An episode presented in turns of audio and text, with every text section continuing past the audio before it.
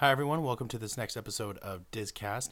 So, this time round, I'm having a friend of mine come in and sit with me to just nerd out over Disney. Uh, this is my friend Fairlith, who I first met doing a small production of Nightmare Before Christmas uh, for the stage that she helped to put together with the small local amateur theater company that she helped found called Geekenders. Uh, they do small theater shows and burlesque shows and that sort of thing. It's all very, very fun.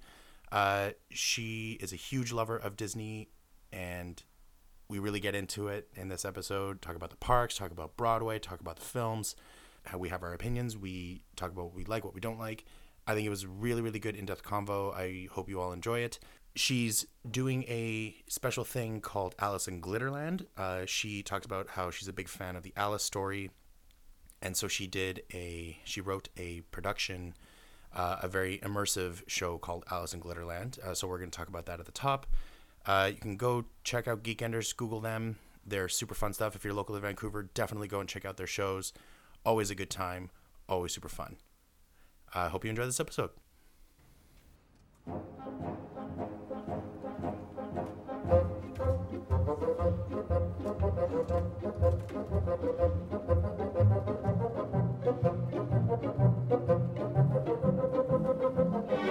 It's however long we want to go for, really. I mean, like, go forever. well, well, generally, uh, generally it goes like, like generally podca- podcasts are about an hour. That's just kind of like a general rule I find. Yeah. But I know like maybe there's some that go longer. Maybe there's some that go shorter. I mean, like the last episode I did, the one that I did um, last week to cover. Sorry. That's okay. uh, was literally like 12 minutes. so I was just like, I just need to put something out. I just need to do something. Bless. Okay. Yes. Yeah. Okay. Cool. We'll chat for a while, and um, I also wanted to invite you Oh. to come to um because you love Disney so much, and it's I not Disney specifically, but if you wanted to come to the Alice in Glitterland Gala, Oh, yes, I'll that's give you a right. ticket for or two tickets because you have a, a muscle dog. um, if you wanted to come, there's free cheese. Jeez, I do love cheese. Um, it's September fifth at nine o'clock. September 5th? Yeah. September 5th. Let me Uh-huh. see if I have my fringe show that night. What fringe show are you in? I'm in a. I don't. Uh, I'm in a show at the Fringe, uh, revolving around. It's it's a fun. Uh, it's a fun queer show. Mm-hmm. Uh, it's basically like, it's, it's using poetry and choral music as a way to explore queer relationships. Is that the one Isabella's choreographing? Yes. Yeah, yeah, yeah. Okay, yeah, I'm definitely coming to see that. Yes. So you probably don't have it because Bella's going to be in the show. Then, well, like uh, yeah, I just looked at my calendar. September 5th is totally open. cool. Um, Yeah. I put you on the list. You have no choice. Cute. Bam. I don't have a choice. and actually, that's that can actually be a fun thing to talk about because, uh, like, it's just a cool thing. We're going, by the way. This is Oh, all we are. Yeah. Oh no. I just snuck that in there. I'm sorry. That's okay. uh, but yeah, like, uh, so this is yeah, like, because Alice in Glitterland is like your fun take on the Alice story. Yes. Yeah. Um, a lot of it is inspired. Okay, so there is a Disney artist who's really popular. Do you know Brianna Garcia? The name rings a bell. Um, her Tumblr is Brianna Cherry Garcia. I think most of her URLs are Brianna Cherry Garcia, and she takes commissions and stuff. She's famous for doing a, an illustration of all the Disney princesses doing funny faces for a photo. Oh yeah. Yeah, yeah. And um, I commissioned her once to do a piece of art uh, to promote a, a Geekenders show. Actually, Geekenders is my theater company that I founded, and um, she super hard ships Alice and the Mad Hatter. Really? Super hard. Except, like, she's got this huge head ca- canon. They made a web comic about it. She has tons of illustrations about Alice coming back when she's 18 to Wonderland, so it's not creepy. yes. It's still kind of creepy though, and I love it. Like I love it. the The webcomic's called "When Curiosity Met Insanity," and um, it hasn't been updated in a very long time. There's like a really devoted fan base of this webcomic and all the art. And uh, I hugely recommend looking at her stuff. It's amazing. She's actually done some official Disney stuff through her fan art. Like she got picked up because she's amazing, and she was Oh, one of- wow. yeah, and she was one of the drawers um, on Main Street USA that you can just watch them draw characters. Oh, that's stuff. amazing. Yeah, yeah, yeah. So she's like super official. Yeah. Anyway, I followed this for years, like when I was a teenager, and um, then I found that a lot of Alice Media ships Alice and the Hatter. Like there was um, that sci-fi series that had the really hot Mad Hatter wearing a straw top hat, and he had like he looked like Captain Hook from Once Upon a Time. It was hot. I don't even remember the name of it. Um, I'm just very conscious of this stuff. Hmm. Yeah. And then the Tim Burton, The Tim Burton movies, films. They pseudo ship Alice. They pseudo shipped it, but like it's really hard to ship that design of the Mad Hatter with anybody. Like you can't even Yeah. Mary Sue yourself into that guy. Like, mm-mm. No. Well, admit, admittedly, that portrayal of the Mad Hatter, I think, is more clowny. a little bit, a, a little bit more. Yeah, I think it more explores his like weird, crazy side Yeah. as opposed to anything. Which I, which admittedly, Which I actually fine. appreciate because, like, you know yeah. what I really thought would happen in that movie? I was watching it the first time. I was like, okay, okay, I don't like this. But um, they seem to be, you know, they they had this tension. I thought. So I thought at the end when she was going on the ship at the end, I was sure there would be Johnny Depp out of Mad Hatter costume. Yeah. And he'd be like a like an awesome sailor, and she'd meet him, and she'd lock eyes with him, and that would be the end of the movie. Ah. but it didn't happen. Instead, it was Absolem. It, yeah. Well, like butterfly, butterfly. pointless pointless all i want is for everyone to fall in love so anyway Yes. all of this to say that um i used all my love of the mad hatter and alice shipping in writing this play because i i think even if like as much as i like the idea of the ship in real life if um, a man meets a young girl when she's 11 or 12 and waits for her to be 18 and then gets with her that's messed up. Yes. that's a terrible thing to do. Don't do it. Um, so i sort of explored uh, through the mad hatter and alice's relationship in this play like an, an a, a man seeing this young girl who is not ready to be an adult and relate to an adult in that way, just idealizing her and thinking that she can save him, and how that is not good for a young girl. So, I mean, that comes from me like shipping those characters very hard in in, uh, in a very not real sense. Um, so I think you know anyone who has that fandom with the Disney characters. Also, the Disney Parks characters are very much like that because the Mad Hatter at Disney Parks is an amazing face character. I'm so glad he's a face character. Yes. I wish there were more face characters.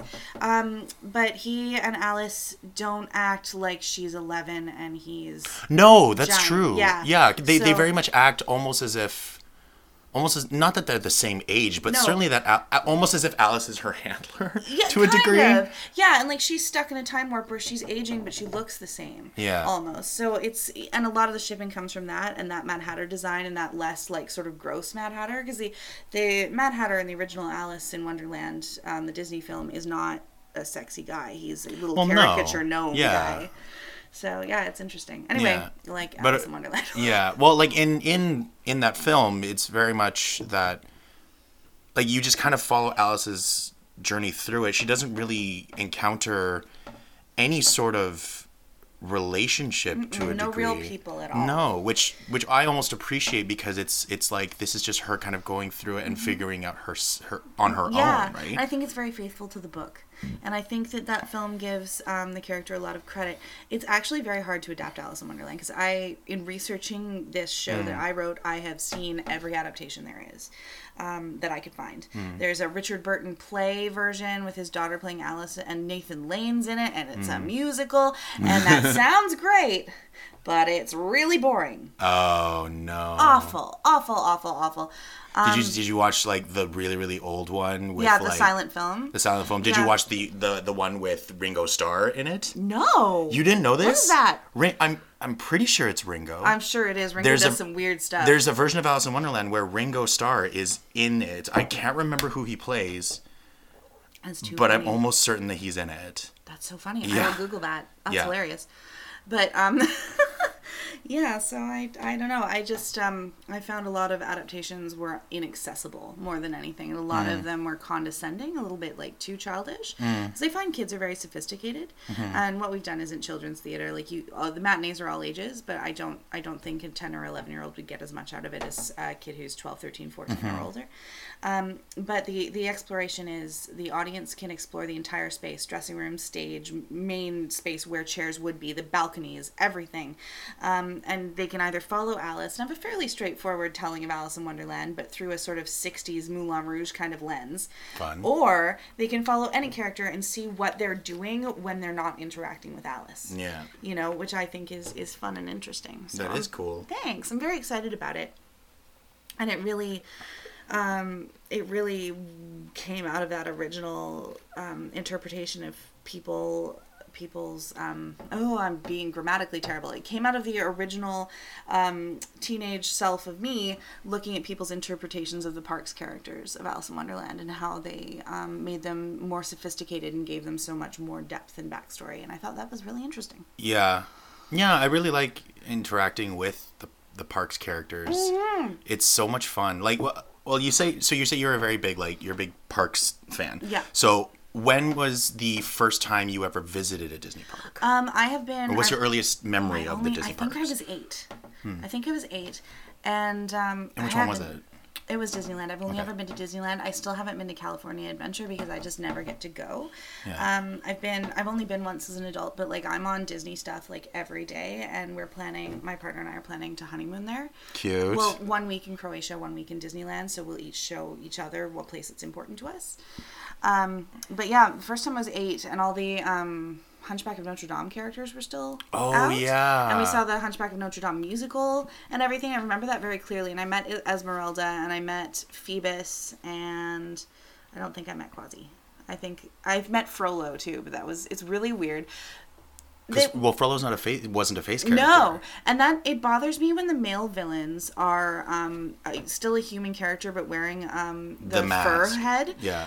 Because I, I would really love to interact with them more, like Cruella de Vil, the stepsisters, Lady Yeah. Tremaine, all these female villains. You can meet them, but the men you can't. I would love to meet a Hades, and Yes. you know I would absolutely love to interact with a Hades. And I know that costume would be difficult. Like fine, I okay, think the I. I think Hades is a face character in Disney World. I don't know. I mean, I know he's in the Halloween Spooktacular. Yeah. That the Sanderson sisters are in. Yes. Like as a face, like performer. Yeah. I don't know about a face character. I've just never seen it. I wish they did that because Me too. it would be so fun to interact with Hades because Mm-hmm. he's such an over the top. He's just such a weird funny. character. He's yeah. so funny. He's not scary, and I mean, I don't think Captain Hook is that scary either. No. I would love because people love Peter Pan so much in the parks, like particularly like the. Peter Pan's, they all have nicknames so you can differentiate them, which you're not supposed to do. But, and um, Hmm. people just adore them, and, and Wendy as well. So I would love to see Captain Hook, and I mean, not necessarily Smee, because they have a Smee fursuit, which is very odd. Yes. But I would love to see an actual Captain Hook they could trade insults with. Yes, that would be so fun. Because a lot of the times, like whenever Peter's out in the park, Hook isn't very far behind. No, and he's but he's just he can't talk. No, and so he so- just shakes his hook. Yeah, Peter's Peter's constantly like sassing Hook, and then Hook's just like, Yeah. he's like silently like, Just with his little hook. yeah, and you're just like, I, I want I want this dialogue. Yeah, because that's what if if every if there were more face characters at the parks, I would spend less time on the rides because I would just be so fascinated by them. Yes. And I mean, the rides don't change that much. Some of them do. No. They have holiday overlays or whatever. There's new ones. But I'm not as interested in something like um, the Buzz Lightyear ride. I forget the name. Ast- Astro Blasters. Astro Blasters. Um, I'm not as interested in that as I am in seeing theater within Yeah. the parks. Like, that's much more interesting than me. And, like, Yeah. the original rides that Walt himself supervised. Yeah, no, I, I, I agree with you on that because Mm-hmm. like the while while so, while the rides do kind of hold a special place, a small Mm-hmm. place in my heart, like especially the rides in front in um in Adventureland. Yes. like I live for Indy. I Indiana Jones live so for good. pirates. Pirates. I love well, that's the thing. All the OG stuff, and I mean, obviously, Walt Disney wasn't there for Indiana Jones, but the stuff No. that has all the practical and animatronics, I'm not as interested in the projection rides because I'm like, I could see the movie at home. That's fair. Yeah. Yeah. Um, the new submarine voyage, I've been on it once. I don't. oh, the Finding Nemo one. Yeah, I don't need to visit it like to wait in a line for an hour to see it again. I saw the I was on the original um, Twenty Thousand Leagues Under the Sea, and I saw the one in Disneyland Paris as well. And it's so cool, even though the mermaids look kind of bad and Mm-hmm. the sea monsters kind of silly. Like obsessed with it. I love practical effects. Yeah, me too. This is a meandering conversation. No, well, this is this is still on topic. this is still on topic. No, because like I, yeah, because I think the thing about the thing about Disneyland, and because I a couple years, a few years ago, my partner and I went to California, and we did back to back Universal Studios and Disneyland California Adventure. Mm-hmm. Right, so we did one day in Universal because that honestly that's all you need yeah, and then we did uh two two i think we did two two days disneyland no we did 3 uh, disneyland and Mm-hmm. California uh, D- and uh, dca Oh yeah. and after we did both parks we were like we were so convinced that you could easily do disneyland 100% of the time constantly Yeah. Because of the fact it- they they do such a good job with the immersion Yeah, the immersion exactly. Yeah. and like there's so many websites um, that you can just look at all the different ways they immerse people. Like they invented a paint color just specifically. I'm sure you know this to have things blend into the background. It's a specific shade of green that your eye passes over, and Hmm. they develop this shade of green. I forget the name of it, but um, if you go on the the railroad specifically, you can see things like power boxes and stuff painted in this shade of green if you're looking for it. Otherwise, you can't see it. you just go so cool. right over it, yeah. Yeah, um, and stuff even like the the Indiana Jones line, the line immersion Yes. is amazing. it's so fun especially once you get into the temple yeah. Oh my Yeah. god, when you shake like the rope and there's Yeah. well and like the the spike ceiling. But the thing that I think Universal does better, and I I like Disneyland better by a long shot, is Mm. they have more face characters. You know, Okay. They have some fur characters. Like I met uh when I was there, I met Woody Woodpecker and Yeah. his girlfriend, who I don't know his girlfriend's No, name, but I, don't met Mae. West, and I met Groucho Marx, and I Ah, met yes. Beetlejuice, and well i think they have the benefit of the fact that they have a lot of those actors and characters licensed to universal and- and them so that and and those people are easily face characters because like Yeah. they were actors they were well, characters exactly, like but I love that they thought of doing that. Yeah. Because they could just have cartoon characters there, but they don't, and they trust their audience more. I mean, the Grinch is a face character at Yeah. Universal Studios, and that's amazing. The thing that Disney did right that I love is Jack and Sally. Before Christmas are face characters, but that means you could easily do other ones as face characters. yeah too. i mean if you could do jack as a face character because Yeah. i lo- i do i That ge- design is clever. it's so fun he's got like a like the half the mask hat so he can move his mouth. Yeah. Oh, yeah. It was really good. It was so fun when we went when we met them. Uh, I was wearing so last last year I we did a Disneyland trip for my birthday. It was it was uh, my partner's birthday present to me because we I wanted to go for my birthday in August, but work just wasn't allowing it. And August is also very hot. It is also very hot. Very hot. And so instead, we decided to do it in uh, in November. Yay! Which that was- means you get to see Haunted Mansion Holiday. We yes. Yeah. I have not seen the Haunted Mansion in its original skin in years because the well because like the last couple of times we've gone have been in either late October or early November. Yeah. And I don't mind it. I live for Nightmare. Like I love Nightmare. Yeah. Like I like like Geek you. Enders like Geekenders Yes, did the That's Nightmare how musical. we met. Is yeah. I was looking for a bass for a Nightmare Before Christmas concert. Yes. Um, you were amazing. Thank you. But yeah, I, I I always think it's better to go to Disneyland when it's a little cooler and it's not summer. Oh, yeah, of course. But the original Haunted Mansion is so dear to me, and it sucks Yeah. because when I want to go, it's not available to me. Yeah, because Um, it's in holiday. It's in holiday, or if I go in the first week of January, which is my favorite time to go to Disneyland because there's no lines because everyone's just gone back to school. They're um, uh, refurbing it to be back to its original. It's. Oh. Boo. Yeah, boo. But yeah, I think the original Haunted Mansion is super special. Oh, it's great. Well, yeah. The Pepper's ghost effect holds up very well. Like all the practical effects in it are just so, So beautiful. good. It's actually Yeah. very funny. I don't. Um, so I am a very anxious person, Hmm. and um, my partner is lovely. You you know Jordan. Oh, yeah. Yeah, yeah, yeah. And um, he has. I have never been a person who did a lot of recreational drugs, not because I'm against them, but because I just didn't have peop safe people around to experiment. Mm-hmm. with. Like I'll do like mushrooms once a month, once a month, once a year, once a year. Um, but he was like, you should try um, cannabis, and I was like, Yeah. okay. So he's he's giving me gummies because I don't like smoking because I like singing, Mm-hmm. and um, I've never found it to be very effective. So he gave me gummies, and I was like, I need to watch ride throughs of Disneyland Mm-hmm. rides. Well, I'm high right now, and I for like four hours. Jordan has never been to Disneyland. He has no no idea about Disney culture. Like his family's just not into it, but he's Mm. super obsessed with D and D Yeah. and um, like obsessed in a nice way. but um, he was watching these ride throughs and he was just fascinated. He was also very high, but he has remained fascinated because he's like, this is how richly I want to describe things in D and D. So he was watching it and learning so much because Ah. um, they every detail is created. Yeah. In Pirates of the Caribbean, especially, that's where he like took out his notebook and took notes that I think were largely unintelligible the next day. but like um, from the time when you enter the actual pirate town, when it's when it's all animatronics and it's uh, it was still the wench auction in the video we were Yeah, watching, but um, he was just like writing notes and like so with giant eyes, just so excited. And um, you know, Disney's so good at so many things, not just creating environments like that. But I always say, when people want to learn to be a good actor, watch a Pixar movie or a, a really one of the big budget Disney animated features Mm-hmm. because every facial expression, every reaction, every moment is thought out in the Yeah. same way. Want to be a good actor? Watch what an animator decides a person should be. Yeah. Um, but yeah, everything Disney does so detailed. Uh-huh.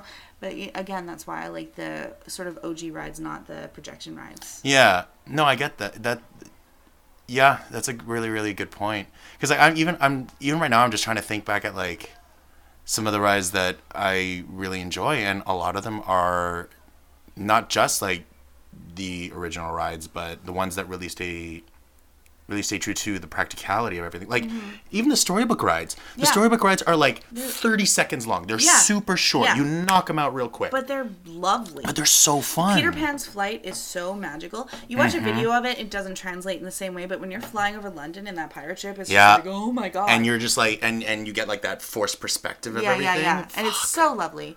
There's a reason that ride that ride is a 40 minute wait Yeah, the entire day. yeah, and so it should Like- be. Is Mr. Toad's Wild Ride still Yes. there? Yeah. So that that ride is the best dark ride in the hmm. world because if you've never been on it before, you don't know what happens at the end. Of No, it's it takes such a dark It's turn. so funny. oh my god. it's hot too. I'm gonna spoil the ride. So you get hit by a train and you go to hell. yeah, That's the end you of die. the ride. you die in the ride. You don't even go to heaven. You go to hell and there's devils. Yep. And it's hot and they make it hot in there. Yep. And it's ridiculous. Like you get back into California like outside and it feels cold compared to where you just were. It's just insane. Mm-hmm. It's so good. Mr. Toad does not die in the wind in the willows.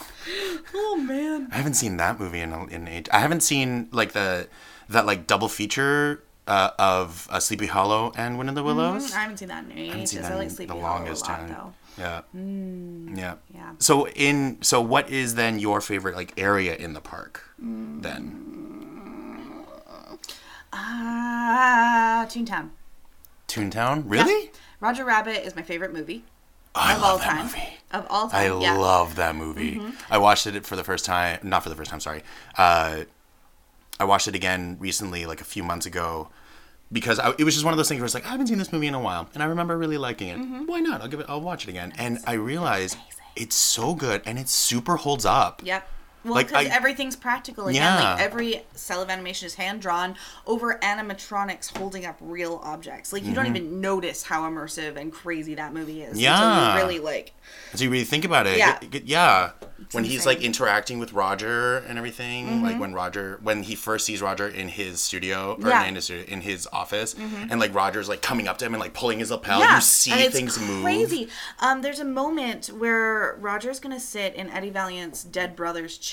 Yes. And he grabs the chair, and I think it cuts away, but they think to have fingerprints in the dust on the chair when he removes his hand. Yeah. Is It's fucking good. It's so good. so good. it's like Okay, um, yeah. there's this moment in Roger Rabbit's cartoon spin, which is in Toontown. At Yes. the end of it, It's the one ride. the one. no, there's Gadgets Go Coaster, and there's the Jolly Trolley. Okay, sure, but well, first off, the jo- well, first off, the Jolly Trolley isn't running anymore. I know, but it was so cute. yes, it bounced. it's yes, but it also broke down a lot. Yeah, because it bounced, Anwar. Things that bounce break down. I'm sad. And admittedly, the Gadget Coaster is for like people who are like up to my knee. yeah, but it's cute. Sure, it's cute. Yes, okay, fine. Water gets spit at you. Like, what more do you... It's um, I like Toontown because it's so immersive. You, like, I just go in and I walk around, and I like the stores there a lot. They're Yeah. really cute. Um, it's great for pictures, but it's just, like, so neat to be there. You don't take a long time there. Mm-hmm. No. I mean, I guess my second favorite would be Frontierland because I really love um, Wild West stuff. Mm-hmm. Um, I love Americana a lot, which is weird because I'm Canadian. And then, so I guess Toontown, Frontierland, Adventureland are my top 3 Mm-hmm. Toontown. What was I saying about Toontown? I don't know. It's great there. I Gadget, uh, you were talking about um, Roger Rabbit. Roger Rabbit's cartoon spin. Yeah. Oh, yeah. The end of Roger Rabbit's cartoon spin is uh, an animatronic uh, Roger Rabbit helps you escape by putting a portable hole on Yeah, the wall. yeah, his arm extends. His arm extends. I have I've been on the ride, and the first time I saw that on the ride, it ruined my life. Like it blew my mind so hard, and my mom too. And um, it was a long ride, so we could wait, so we couldn't go back on it. And then it was broken down last time it was Disneyland. um, but then I watched the YouTube video, and I got Jordan to watch it with me. He's very smart, and we watched the end over and over and over again. And we know, you know, how the extending arm works. Yeah. But how the actual hole works, like the perspective of it and everything, I cannot figure it out. And I've watched it over and over, different videos, different angles. It's amazing. Imagineering is amazing. Yeah. Oh, it blows my mind. I thought my understanding of it, and it could be entirely wrong, is it. that Spoil it. is that it's he he's actually is that the character or the animatronic is actually physically gripping something, Mm-hmm. and I think what he's gripping is it's almost um like the edge of a a hoop Yeah. and the hoop is uh, and the hoop is encased in black fabric but like dark dark dark Yeah. black mm-hmm. right and it's and it's smart because that area has no illumination except for The black light. except for the light that's shining on roger Yeah. but you're but when you go to that point you're you you go down and you it takes a turn right Yeah. and so there's a corner there and so the light that's coming shining on roger doesn't shine on the doesn't shine on the exit Yeah. and the only light that's a- after that is the light that's shining back so that Yeah. area is effectively in pitch darkness Yeah. and so what i think hap- is happening is the character has his hand uh, like has the hand attached to like a hoop and then when it extends Like it's a it ex- long white pole and like, Yeah. the glove. Yeah. I think it's extending that velvet or fabric uh, kind of hoop thing, whatever it is, Mm-hmm. and you're go you're effectively going through a tunnel. Yeah, for sure. I but there's this what it is. illusion, and I don't know how they do this. The illusion part, when you're coming up to it, you can see behind it. Not all the way, but Like a, a, little split bit. second, yeah. Yeah, you can see it just a little bit, and on the video, I like confirmed you can see behind it a little bit. I don't know how they do that part. Like, oh, it's wild. But I mean, you're not supposed to know. I, Mm-hmm. No, I yeah, understand that's that. the point. I'd have to go in there with a flashlight. And Yeah, and just be like, how does this work? How does yeah. this work? Exactly. I watched it like eight times in a row the other night, and I was just like, well, and then I quit. It's like, well, Disney's doing a damn good job Yeah. of whatever. Bang up job. Yep. Truly good. Yeah.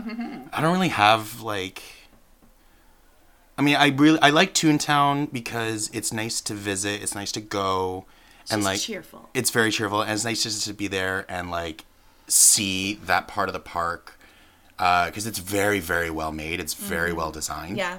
Um, uh, I really I like Adventureland because Adventureland has a lot of my favorite rides. Like as I mentioned, it has Indiana Jones, it has Mm-hmm. Jungle Pirates, Cruise. Jungle Cruise, which admittedly, as much as I love the Jungle Cruise, they really need to update. They need to update real bad. yeah, It's still like lovely. Like I love going on it because the skippers are so good. Yeah. But they need to but those anima- those animatronics are super dated. Yeah. I, I, mean love that's part of the charm, I guess. But it would be cool to have some um, a little. ma- Na'vi River Adventure level. yeah, yeah, maybe a little, maybe a little more of an updated elephant that comes out and squirts water at you. Yeah, something. with like know. an articulated trunk. yes.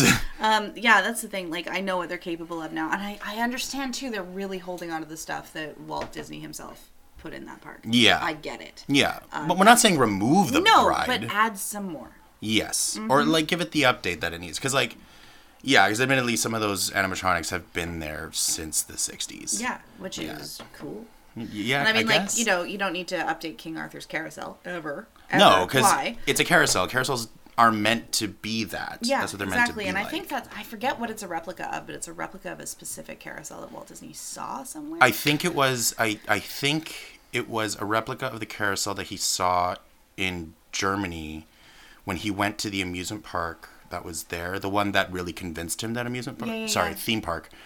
uh, that really convinced him that theme parks could be nice. Yeah.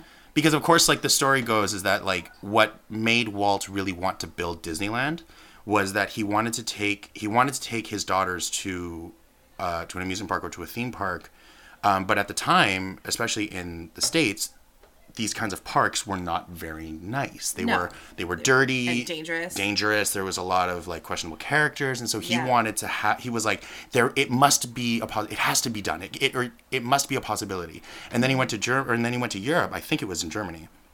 And then he went to this big, beautiful theme park Mm-hmm. that was all beautiful and bright and shiny. He's like, it can be done. Mm-hmm. I'm going to do it. And so he had that idea. Yeah. Um, Like I yeah, I think Disneyland is very successful in that. Like Mm-hmm. overall, the only land I don't think is su- hmm, completely successful is Tomorrowland. I feel like they keep trying to fix it to make it good, and it never quite gets it. Well, I think part of the reason is because I almost feel like they they they're sti- they stick too much to they almost stick too much to the past. Yeah, I agree. And the cool th- the cool thing about Tomorrowland uh in its early years was that a lot of it was stuff that Walt had been like this is stuff that would be super cool. So like for example, Yeah. so for example, the ride that you sat down and it showed you houses of the future. Yeah, Do yeah. You remember that part? Like yeah, I remember uh, seeing the pictures of Houses of the Future, and I wish they had more of that. I wish it was more of a like retro futurist um, kind of expo place, Mm-hmm. like it was originally envisioned to be, but constantly updated. Yeah. Um, and I mean, like they had the People Mover, which is gone now, which Yeah. is sad because everyone loves pe- the, just the word People Mover. um, but Autopia was never that futury. No. it's fine. Like Autopia's fine. Um, it's cute. Yeah, it's cute, but It's it's cute, not yeah. like tomorrow-y. No. Um, they had the rocket rods. Uh, was that what it was called? The original, I think that predated the astro the uh the yeah, the Astro Orbiter. It uh, it used to be red and white little rockets, but it was pretty basic. It was the same Yeah. ride, but just more basic. Okay. Um, yeah, they had a lot of stuff that was really cool for the time, but I feel like instead of making more things look like what would the future be like 100 years from 2019, they're going more like here's Buzz Lightyear. Yeah. He, oh, Buzz Lightyear. He's kind of futury. Let's throw him in here. Yeah, oh. Star Wars. Uh, Star Tours. I mean, Star Tours is great, but I just I think that the land has not felt, lived up to its full potential. No, and I agree. Yeah. That's uh, admittedly that is probably my least favorite part of the parks. Yeah, which is too bad. Yeah. Space Mountain's great. Oh yeah, Space Mountain is really really fun. Mm-hmm. Um, but yeah, I, I just keep going like wanting to go back to like Adventure in Frontierland. Big Thunder Mountain Railroad is Yes. my jam, 100%. Yes. I love that ride. And it's not based on a specific Disney property. And I think that's where Imagineering is going wrong with Disneyland is it's like, it's got to be based on a movie. It has to be based on a movie. And there's, you know, Winnie the Pooh and everything. And I'm like, it's great, but it's not, it's like, it's a little twee. Because you can experience these films at your home, like when, Mm-hmm. and you know, so you, you should experience Disney's films at Disneyland, but also things that you can't see at your house. Um, I think they're forgetting about that a little bit. Yeah, that makes sense because like the Matterhorn is another classic. Yeah, and it's just a mountain with a Yeti on it, Yep. and I love it. I'm obsessed with the mountain. Those Mm. damn bobsleds. so good. I Yeah. have my favorite picture with my mom and me. I have it framed in my house. Is she and I sitting in the Matterhorn bobsleds when I was like eight years old. It That's was fun. So fun. Yeah. It was great. Uh, the Matterhorn, when I did go as a kid, when it was the first week back in school in January, we went on the Matterhorn seven times in a row. No wait. It was the best. Really? It was insane. Wow. Highly recommended. It almost sounds like when no, it almost sounds like uh, when we did Guardian the Guardians ride. Ooh. Yeah, because like the uh, the in California Adventure they converted the the Twilight Tower of Terror. I know, and I'm so sad because I never got to go on it. I love the Twilight Zone. Yeah, well, it's still in it's still in uh, Hollywood. No, is it Hollywood Studios? MGM? It's uh yes in Disney World. Mm-hmm. Yeah, yeah. So it's still the classic thing there. But that's so far. I know. There's alligators. I know. Um, but admittedly, the Guardians ride, what they turned it into, is super fun. Oh, I bet. Yeah, because like the queue is really fun because you're basically like you know you know the premise of it. Yeah. That you're going through like the collectors. Yep, yep, yep. Mm-hmm. Blah blah blah. Um, but yeah, like it's really cool because like not only does like is like the main queue cool because you very much feel like you're in like the collectors. Uh, I guess Collection. home Yeah. whatever. It's got like a big screen that like has him like announcing the, the arrival of the Guardians. It flashes to them. They have like this fun interact. They filmed the thing specifically for it Cute. which is really fun. But then you go like through the first set of elevators, and then there's another video message from the collector, basically saying, "I'm giving you special access to my things to Oh. to see the guardians that I have." And then mm. like there's an animatronic, excuse me, there's an animatronic Rocket Raccoon that you see, like you see his tail come up, and he's just like, doo, doo, doo, doo, and Yeah. then it, and then it like. He like bumps into something, and then you see him kind of come up, and he swings around. And I'm then- very excited for animatronic Rocket Raccoon. It's very well done, and he just like talks to people like in the like in the little room. He's just like, "This is what's gonna happen. We're gonna like we're gonna I'm gonna break my friends out and blah blah blah." And then you go through that through like uh, kind of like uh, I guess more the warehousey area. And the Mm-hmm. fun part is, is that in that spot they have like old items from like old rides, from like old props That's and stuff. That's so cool. They have the original Yeti from the Matterhorn. I love Easter eggs like that. just like just like there, you look up and you go, oh, because of course the one that they have now in the Matterhorn is much newer. It's a more Yeah. updated version. But the old one, they kept it and they just stuck it in a corner like there. So if you're in the queue and you look up, he's standing right there. That's amazing. It's so cool. I love that. Yeah, and then the ride is it's and then the actual ride itself is very fun. You go up the and down, blah, blah, blah. thing, yeah.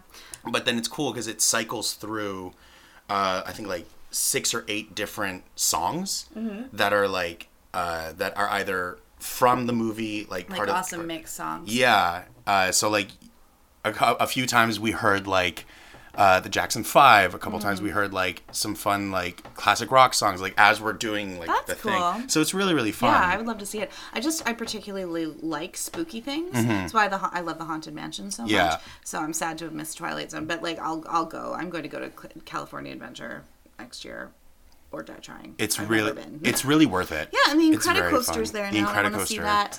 Um, is awesome. It's super fun. I'm so Yeah. jealous. So then, what would you? So, moving from the parks now, uh, what is your? I mean, it's very it's a very hard question, but what would you say is your favorite Disney movie then? Well, I mean, Roger Rabbit is my favorite movie of all time. and It's technically a Touchstone film, which Mm-hmm. is technically Disney, but also kind of not. So like, Yeah, I mean that there's there's there's a gray area with that movie specifically. Yeah, it's hard to say. I mean, I love Disney movies, and I have a lot of them like memorized. Um, you know, The Little Mermaid was the one I was super obsessed with as a kid, and then the Broadway musical and the film of Beauty and the Beast, which, which is what carried me through my teens and my early mid twenties. Um, and I still really love Beauty and the Beast. I'm just I watch. I was so obsessed with it that I'm burnt out of it a little bit. Like, not that I don't like it, but I'm not watching it as much anymore. Um, gosh, you know, I mm, Lilo and Stitch, I guess. That's a fun one. Yeah, it's very meaningful, I think, and um, I find it just relatable. Like the the women are drawn like women, mm-hmm. which is like the only Disney movie ever where I, I've seen that when they're not a villain. Mm-hmm. Um, because Nani has very realistic proportions for an animated character, right? Mm-hmm. And I think the story is very sweet, and I think the story is very creative, and I love all the Hawaiian music in it. And that one is one I never get tired of. It just the watercolor backgrounds. It's beautiful. It's beautiful. It's lovely. I also love The Emperor's New Groove. I love all those experimental movies that they did that weren't like huge, Yeah, uh, high the- profile. yeah, the ones that the ones that are technically within the Renaissance but aren't in the list of Renaissance Yeah. movies. Atlantis, Treasure Planet. Yes, God, those mo- those are so good. They're so good. I would love for them to remake those, but of course they're not going to. No, but I, I almost like I, I watched Atlantis recently, like a this again a few weeks ago. Oh, I watched it on the flight going to Italy in June. Perfect. It was it was just there, and I was like, oh, Let's watch it. I have like two hours left in this flight. This is like an hour, fifteen hour and a half movie. Exactly. Why not? And it's so good. I think it It's- really holds up. it really does. It's lovely. And Michael J. Fox is perfect, perfect human being. like just beyond reproach. so I'll watch him do anything, and I think Yeah. there there's a lot of really diverse characters in that. Not just There really women, but like all of the characters are so different and so uniquely drawn. Yeah. Um, yeah, I I'm super on board for that movie. But Treasure Planet also I don't think got a fair shake. I thought it was very good, Mm-hmm. and I love Martin Short. And I thought the little blobby guy, whose name I can't remember, like the the stand-in for the parrot, Yep. was fascinating. Morph. I love Morph. Loved him. I thought it was super creative, and I loved. I love movies that meld uh, CGI and uh, 2D animation Mm-hmm. so interestingly. and it did it so well. Yeah. And it looks super cool. So really yeah, does, I love all those weird, still part of Disney Renaissance, but a little overlooked movies. And I guess none of them are really musicals in the Not- traditional way. No, not in the traditional sense, because I know No, like they have music. Yeah, like- songs. Atlantis. No, Atlantis just has a really nice score. Yeah, but like you Um, know, um, Lilo and Stitch has music specifically for it, and the Elvis songs, but it's not a musical. Yeah. Um, same with uh, uh, Emperor's New Groove. They have Mm-hmm. a song specifically for it, and they Tom Jones sings that song as Kuzco's theme song guy, but it's not Yeah. a musical. No, it's just like the one song that's in it because it's it's his theme song, Mm. Yeah, so it's it's like part of it. Yeah, exactly. Um, They're like plays with music, not musicals. there is one there. Uh, the Goofy movie is. Oh God, Goofy movie is its own magical thing. Yeah, and that one that one I would consider a musical. That's definitely a musical. Yeah. Not just the Powerline songs, but they sing the road No. trip song. and Yeah. stuff. Yeah, yeah. That one's good. After Oh, Today is After also a- today. Have you ever seen the live action After Today that's on YouTube? Shot for shot remake. Oh my god, Yes, it's so good. It's really well done. Oh good. It's oh so my god. fun. If there was any way to make a Goofy movie a musical, like just oh, I would give them all my money It forever. It would be interesting. Mm-hmm. I don't know how they do it, but Yeah. I love it. It's so good. Ugh, all the Powerline stuff is just it's it's good songs. I mean, that's the thing. I mean, the Muppets are owned by Disney now, so I can mention the Muppets. Um, the songs in the original Muppet movies, the Muppet movie, The Great Muppet Caper, are amazing songs. They're not just like oh these are throwaway songs. The same way that The Little Mermaid, Aladdin, Beauty and the Beast, they have amazing, incredible songs. But uh, yeah, I think that's really important. yeah, because Yeah. I think if I think you need to be sure that the songs that you write, especially with something as high profile as like a Disney movie, Yeah. you want to make sure that the songs that you're uh, contributing to it not only impact the film, but also are things that like can really stand and can really you know stick around because Yeah. the last thing you want is for somebody to be like oh here's this movie but we don't remember any of the music Exactly, but like the the Powerline songs in Goofy movie are legitimately good. But on the Hmm. other hand, I've been trying to rediscover Don Bluth a little bit. Yeah. because I I grew up on Thumbelina. Thumbelina was my movie, Mm-hmm. and um, my partner. Uh, I've been calling him the fairy prince since we met because he looks like a fairy prince and he Oh, reminds me of Prince Cornelius because he loves he's, he's a stage combat guy he loves Yeah. swords and stuff so that's like our little in joke so he bought me the DVD so cute Aw. so we watched it Oh no.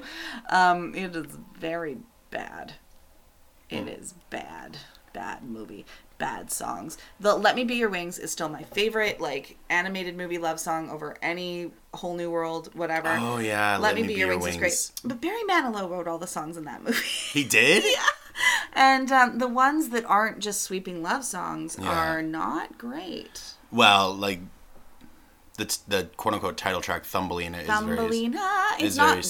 silly it's silly It's okay. and like the one that charo sings oh god. is so, Those are some What even- racist toads. what even it, what even I know this frog has boobs and it's I can't. I can't even. I don't know. But I also laugh at it because it's just too ridiculous. Oh to yeah, take it's seriously. too ridiculous. Like Jordan didn't really remember the movie at all, and Yeah. he saw like the villain Toad that's Yeah. dressed as a clown. For that's reasons. following her, and he was just like, "This is this is this offensive? I don't like it." I'm like, "I think it is offensive. I I don't know. Let's not show our child this movie. We'll just keep it private." Yeah. you know it's and i mean the, it's also people mm, people are always saying that disney heroines are not empowered and i don't agree with that i think I don't fully agree. Either. i think they are young and i think that though a lot of them end up with princes that's not their goal cinderella wanted to have a night off and go to a party Mm-hmm. she was not expecting to meet the prince or marry the prince she did not think about the prince no. she thought it might be cool to meet the prince i guess Yeah. but her ultimate goal wasn't to have a prince come Um, No, super it was to feet. get she just wanted to out of her to abusive home and like go to a party. Yeah. Um, you know, Princess Jasmine didn't want to get married at all. Yeah. Um, she just wanted freedom. Yeah. Um, you know, and it sucks because Beauty and the Beast, Belle is an awesome heroine, except that like what happens in that movie is, I guess, problematic, but it's also a fairy tale. Um, yeah. Well, like even I have even I have like spe- like I have uh not necessarily uh what's the, what's the word um res- I don't have reserves about that film especially I don't I don't have a huge issue with the Beast and Belle's relationship only because after she leaves she's fully intent on leaving Yeah. and the Beast is like Okay. He's like, all right, bye. Yeah. And even before that, even when she runs away, mm-hmm. like he doesn't really chase after her. Well, he does chase after her, but I don't think the intent is to bring her back. No, I don't think so either. It's because oh, there's wolves. Yeah, and Um, then he like saves her, and then she comes. She comes back willingly. Yeah, well, because she volunteered and she's like keeping her promise. I mean, I don't think they necessarily should have ended up together. I think it. I think a really cool ending to that movie would have been friendship, love, saving him. Hmm. Um, but like, I think some of the movie, the writing in that movie, as much as I love it, is mm, not well thought out because No. people are always saying, "Oh, well, the prince was 11 because he was he was enchanted for 10 years and it was his 21st birthday." That it, I'm like, the writers didn't mean for him to be 11 when that. No, happened. and I think that's what the live action version kind of fixed. Because if you notice, there in in the song um, uh, "Be Our Guest," in the original line they say 10 years we've been rusting, Yeah. needing so much more than dusting." But in the live action version, Lumiere says. For too long, we've been resting. Yeah, which and is so great. They kind of fixed that. They kind of fixed that. Except then they created a new problem. Okay, so in the Broadway production of Beauty and the Beast, they're trying to figure out how to do it because hmm. the objects are so small. And um, what they did is they created this thing where they were human size, but they were gradually turning into the household objects. So, like Babette the feather duster starts the show with hands, and by the end of the show, her hands are totally feathers and she can't hold anything. It's very creepy. Um, but the the problem then is it's like how are you responsible for what the beast has done? Uh, or like for why are you cursed too? And they're like well we let him be. I'm like you're no you're you're servants. You're it's not your fault. You were told to do a certain thing. It's his parents fault. It's not your fault. Yeah. but in the uh the new movie specifically they they show the characters dying if the beast remains cursed Mm-hmm. which is a worse punishment than being a beast and also the stakes are way higher Yeah. i think that was actually a mistake because then the beast letting belle go is a selfish act which is Oh, I see which your creates point. a conundrum Yeah, because it's like him letting her go is him basically signing away everyone's life. He's Yeah, like he's like. I care more about Belle Yeah. than I do about this whole castle full of people Yeah, but then at the same time, he should he should let He her should- go. So it's again Yeah. creating this problem with the Yeah. writing. And I think honestly, I think Beauty and the Beast is a wonderful movie, and you shouldn't think about it that much. But I mean, that it doesn't make sense in Yeah. that in that particular way. So I it think has it's, it has its holes. yeah, it has to be taken in a very metaphorical sense, Yes. which is too bad. It's beautiful. It's beautiful. yeah, I, love I, it. I really like I really like the remake. I like it. Okay, I have some issues. oh no, well, um, I just think that I like. Part of me is I like what they did with Belle. Um, I liked some of it. I like. yeah. I didn't like some other stuff. Um, I thought in Belle in the opening number, Little Town, uh, she was very careless, and Hmm. I mean, I think it was supposed to be for effect, but she was messing up people's laundry, and she was stepping on people's stuff, and she was being Oh, kind of a I little see. jerk. So they were like, "She's peculiar." I'm like, "Yeah, she is. She's messing up your stuff." Otherwise, I thought it was okay. I wish they'd cast someone else who was a better singer. Yeah, She's very auto-tuney. yeah, I'll give you that. Yeah, well, they cast a relative unknown in Cinderella, and that went fine, and now she's famous. Who Who was that? Uh, Lily, Lily, Lily, Lily, somebody. Really, somebody? Okay. She's in everything. She was in the Mamma Mia sequel, and she's in Yesterday, and her name is Lily something. I'm looking it up right now. Oh, okay. yeah. but anyway, continue. I didn't mean to interrupt you. No, no, I don't. What get excited. What was I saying? I forget now. You were saying how you liked the um, remake of Beauty and the Beast, and you thought what they did with Belle. Oh yes, Go. yes. Well, I think part of what I liked with that is that they kind of expanded, um, just like her, and they made her a little more. They almost made her a little more individual Yeah, I agree. and very separate to the rest of the town. Mm-hmm. Like I still, I still love that scene when she literally builds a, a washing machine. yeah, I thought that was super I cool. that was hilarious. Mm-hmm. And then she gets like chastised for it. It's like why? Because she was smarter than you. Witchcraft. Witchcraft. She, Lily James is the name of the actor. Lily She's super James. famous now, Okay. beautiful singer. Um, yeah, I just uh, it's it's not that I don't like Emma Watson's acting. It is purely I would like to not hear a Broadway score sung without auto tune. and that's fair and that's fair and i think yeah because i feel like with, with broadway part of what comes through with broadway is just the emotion of the singing, and if you auto tune something too much, you lose that. Mm-hmm. Yeah, and I mean those songs are meant to be sung with a contemporary musical theater sound because Ashman and Menken were, you know, Broadway composers. Yeah. When they were scooped up by Disney, and um, the other thing that disappointed me about that film is Human Again, which was cut out of the original theatrical release of Beauty and the Beast, was put back Was into put the in Broadway the- show, Yeah. and then they didn't film it for the new movie, and I was so sad. Oh, that's right. Yeah, they had Human that Again other wasn't song. in there. I forget the name of it. It was like Days in the Sun or something. And I just I thought it was a much weaker song. Oh yeah. Well, hu- yeah. Human Again is Human great. Again is great. It's so good. Yeah, I have the the version I have. Uh, the Blu-ray version I have is the one that has. They reinstated it. Yeah, I think it has both. I think it has the original theatrical and Mm-hmm. it has the one with Human Again. I think. But I didn't love the animation of Human Again because I've seen it and I was like, oh, well, I see why you cut this because it's Mm-hmm. a little, it's too cartoony.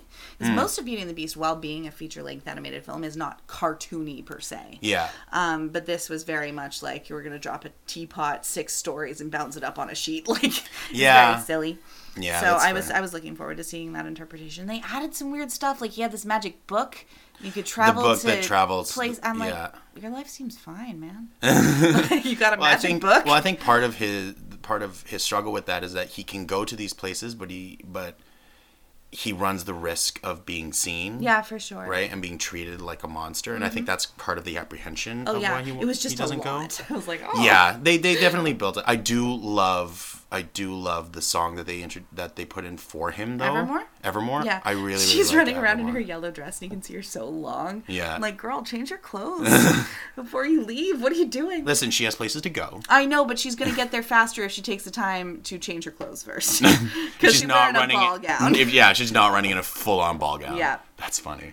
That's silly, but it was a nice image. But yeah, I like it. I the mm, the thing that makes me a little sad is um, they've developed a new cruise ship show uh, of Beauty and Oh. the Beast based on the new film, Oh, and uh, they're talking about developing a remake of the Broadway show based on the new film. But the problem with that for me is the cruise ship show. They used to use um, either full actors or like in costumes um, or they would use full fursuits for the really basic disney park shows. But for this one they're using puppets that are the size of candelabras and teapots and stuff and i'm like i don't but that's going to be so hard to see visually. yeah so i mean i don't know how that would translate to broadway and i i don't, I don't think that's going to translate well. I know. I haven't heard much about it in a while, so it might have been scrapped. Yeah. But it made me kind of sad because, like, oh, the original costume design for the Broadway production of Beauty and the Beast is insane. Yeah. Like, just again, Babette the Feather Duster is like my dream role. Like, I learned a French accent in theater school because I love her, and that it was a wood grained. Um, wood grain, skin tight, long sleeve dress with lots of like cleavage, um, and then it, like a, a her top of her head had like a little hat with a big tassel on it, like a big loop for someone's wrist, Mm-hmm. and then it was a mermaid dress with just ostrich feathers on the bottom, and it was That sounds stunning. That sounds gorgeous. Yeah, and she had an apron, but it was looked it was made to look like carved wood. Like the costumes were incredible. Like Lumiere's hands were actually on fire. Cogsworth, you could open the glass window on the front, and he took his pendulum out and fought with it in the battle at the end, and it was just, I it was so magical. I saw the Broadway production twelve times. Wow. I lived in New York for three years, so it was not like it was fine. Okay, that makes sense. But um, oh my god, it was just stunning. But it was the first thing Disney Theatricals had done, and like a lot of what Disney does on Broadway is a major flop.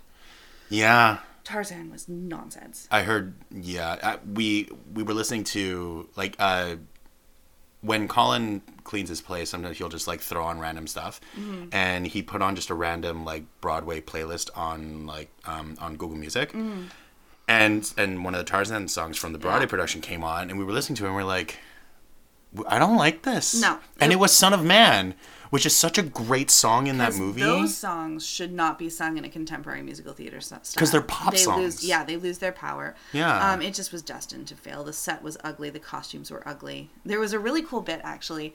Um, they did the opening of the film in montage in the Broadway show. Okay. And they had um, the ship crashed and then the parents were floating like suspended in harnesses but they looked like they were underwater like floating and then a la Little Mermaid. a la Little Mermaid, but way before Little Mermaid. Yeah. And then um, they were walking. They there was a map that came down like a like a backdrop, and they walked down it. So you were looking at a bird's eye view of them walking down the beach. Okay, that's cool. Super cool. And then everything else was like, oh, Yeah. It's like, Oh, oh, dear. Oh, nah. Yeah. Little Mermaid, like again, missed opportunity costume and set wise, but like Mm-hmm. some beautiful stuff came out of that. I do really like. I do like uh, the songs, I like how too. they did the songs in that one. I agree. uh, especially I especially um, uh, Sebastian's songs because I think I think those songs very while they're spectacular in the movie. Yeah. I do think they were very easily translated to Broadway because Yes. you could. Well, because again, Broadway composers. Um, oh yes. Yeah, Ashman and Menken right, yeah. wrote Little Mermaid, Aladdin, and Beauty and the Beast. They wrote Little Shop of Horrors. You know? Oh, Um, and I'm, it's that the explains most a lot. musical ever. that explains a lot. I completely forgot that. yeah, but the Yeah. interpretation of Sebastian's songs in the Broadway show is insane because Tituss Burgess, Tituss Burgess, Yes. is that his name? Yes, Insane, insane person. I know. I always think Titus. Andromedon now, but that's not his real name. No, that's the that's the character name in Kimmy, Kimmy Schmidt. Schmidt. Um, what what else was? It? Well, Lion King is a whole other thing. Oh yeah, that's own. going on forever. Um, I have never actually seen The Lion King. I have seen The Circle of Life enough times on television, and like I've seen because that's like the only one that that's the only that they number come that out, they ever show. Yeah, they come out swinging, and I've seen um, different clips of the puppetry. And puppetry really fascinates me, but I don't love the score of The Lion King. Really? Mm. Oh, The, I, mean, the Broadway one specifically. I like the film fine. Yes. I don't know, love Elton it. John. Meh. I also don't really care for the score of Aida, so and that's another Disney theatrical. But, um, I think I'm just not an Elton John person. Oh, maybe. I mean, I love it. I I love it because I've always loved like uh, that African style Yeah. music, and so like the the stuff like um like uh one by one. I love I love uh the Lioness Hunt. It's beautiful. he lives in you is lovely. Yeah. Um, I just I would rather listen to that stuff at my own pace or on shuffle than sit through it for three hours. Which is I, I know again a failing in me, not Yeah. you know, but, But I, I- just yeah. never went to see it because there were other shows I wanted to see, like Beauty and the Beast twelve times. Yeah. Admittedly, like when when they happen like in the actual production, they feel so much better because like Mm-hmm. the lioness hunt what happens is like all like the dan- all the the female dancers come out with like with the lioness heads and, And like the the, the beautiful scarves and they're doing like this Yeah. Mm-hmm. amazing dance number to that song. And so I think the thing is like listening to them on their own while they are while are fine having the actual visual to go along with them, I think elevates it to a Mm-hmm. Yeah. certain degree. Because like the Stampede, for example. Oh yeah, I've seen the Wildebeest Stampede. Because like the It's Stampede insane. is very very similar. Like the Broadway Stampede is very similar to the film Stampede. You could listen to both and it would sound very very similar. But the cool thing is the visual. Mm-hmm. Yeah, because the like masks and the when the mask and the rolling things. and the Yeah, yeah, rolling yeah. wildebeest is like it's you're watching and you're like holy fuck. You it's know- really really good. Recently, there was a um, a power outage on Broadway in the theater district. Oh no. Yeah, um, and for oh my god, dozens of shows got canceled. Like hardly any went on, and um, it made the New Amsterdam flood. Not the New Amsterdam. No, that's where Lion King used to be. The new theater the Lion King is in flood.